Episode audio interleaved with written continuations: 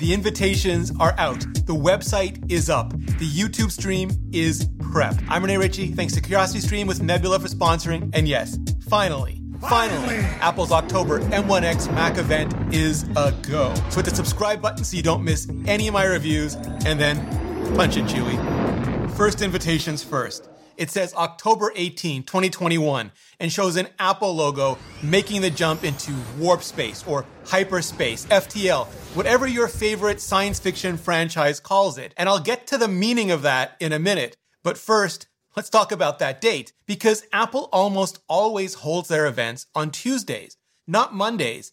The huge exception being WWDC keynotes, which are always on Mondays. But this year, Google already announced their Pixel event for the Tuesday. So rather than stepping all over it and splitting attention and coverage, Apple is going out, getting out ahead of it by a day, which should just end up bleeding all over their attention and coverage anyway, making Monday just an easy, easy win for Apple. But back to those invitations, because while I usually try to avoid reading any tea leaves, because Apple marketing never actually tells the graphic design department what's happening at the event, in this case, I think the tea leaves are pretty much reading themselves, especially when you include, when you consider the tagline for the event Unleashed, as in something that has previously been roped down, constrained, held back, maybe by an old hot processor architecture, something that was blowing thermal envelopes up, but also failing to take advantage of post big core advances. It was a leash, a giant honking x86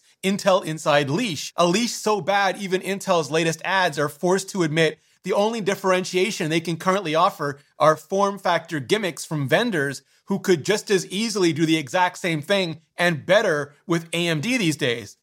But I digress. This is what's being unleashed the Mac.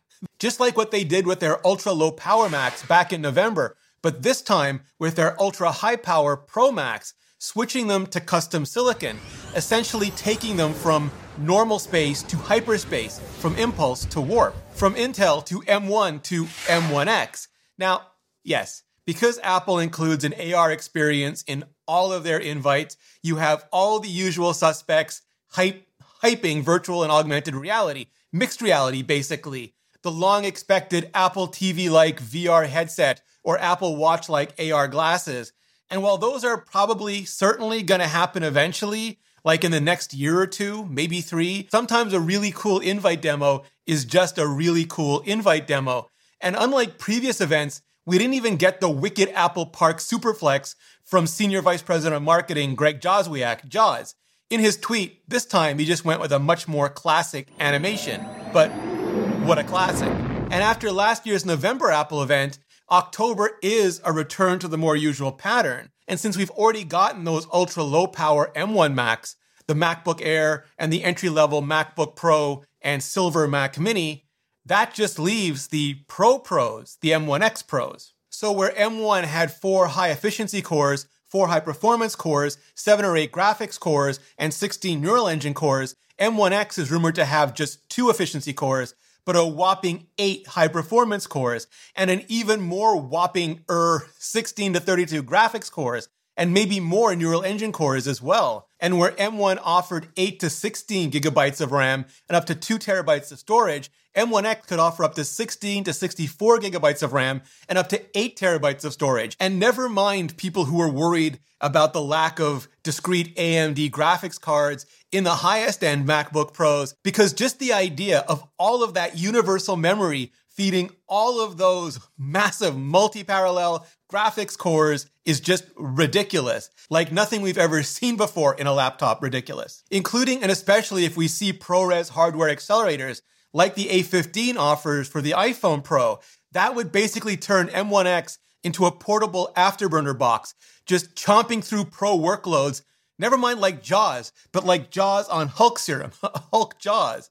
Likewise, where M1 offered two Thunderbolt controllers for two full speed USB C slash Thunderbolt 3, basically USB 4 ports, M1X should offer enough for three full speed USB 4 ports, as well as HDMI, SDXC, and hopefully MagSafe pass through for Ethernet on the power brick like the M1 iMac. And we should see all of this just slammed into a new 14 inch MacBook Pro and a mm-hmm. new 16 inch MacBook Pro with mini LED displays like the new iPad Pro. Basically, yes, MacBook Pro XDR, Extreme Dynamic Range, maybe 10 bit. And I've got a whole entire preview ready for you on all of that, which I'll link to in the description right below the like button. Also, maybe a new pro level Mac Mini with pretty much the exact same specs, maybe just more of those ports. And of course, I would love, I would all caps love a new 32 inch iMac and a matching new 32 inch prosumer level cinema display from Apple to go with it. But the iMac sounds more like a 2022 product, and the display just a dream at this point. But yeah, an Apple nerd can dream. There are also rumors we might see AirPods 3 as well, which have honestly been rumored for every Apple event since last year.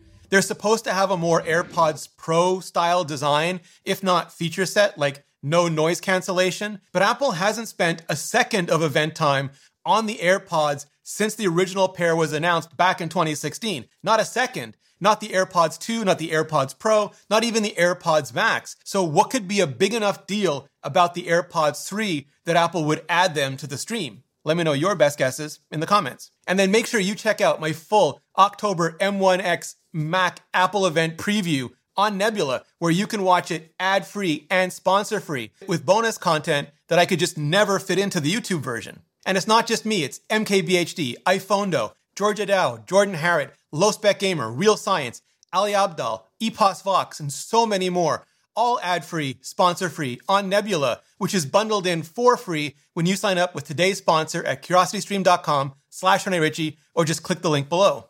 And right now, because you're watching this video, you can get CuriosityStream for 26% off, less than 15 bucks a year, less than the price of a fancy bistro burger for a whole entire year. And that includes their thousands of amazing documentaries and series, like Beyond the Spotlight, which this week focuses on Jimmy Donaldson, aka Mr. Beast, the world's first digital philanthropist, who, after becoming obsessed with YouTube at a really young age, built a viral video empire based on the joy he gets from helping out others, including, honestly, me, because he's been kind enough to just roast my channel, this channel, a couple of times now, and it has been utterly invaluable. He's a legit 9,000 degree YouTube IQ genius. It's just the best way to support educational creators directly, and frankly, the best damn deal in streaming today. For over 26% off Curiosity Stream, less than $15 a year, and Nebula bundled in for free. Just click the button on the screen or go to curiositystream.com slash Rene Ritchie. Clicking on that button really helps out the channel, and so does hitting the playlist above